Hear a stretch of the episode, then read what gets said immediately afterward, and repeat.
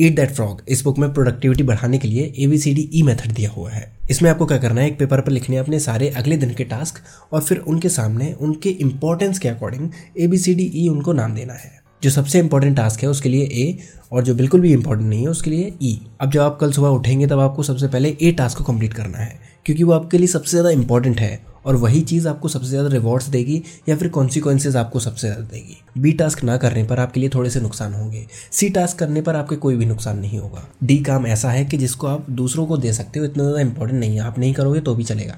और ई टास्क ऐसा होता है जिसको आपको करने की ही ज़रूरत नहीं है। उसको आप हटा सकते हो डिलीट कर सकते हो।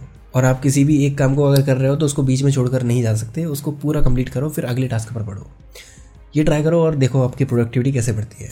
हेल्पफुल लगा तो शेयर कीजिए उन लोगों के साथ जिसको इसकी ज़रूरत है। इसमें शायद आपके दो सेकंड जाएँगे, लेकिन इस पेज की बहुत ज़्यादा हेल्प हो जाएगी। मिलते हैं कल।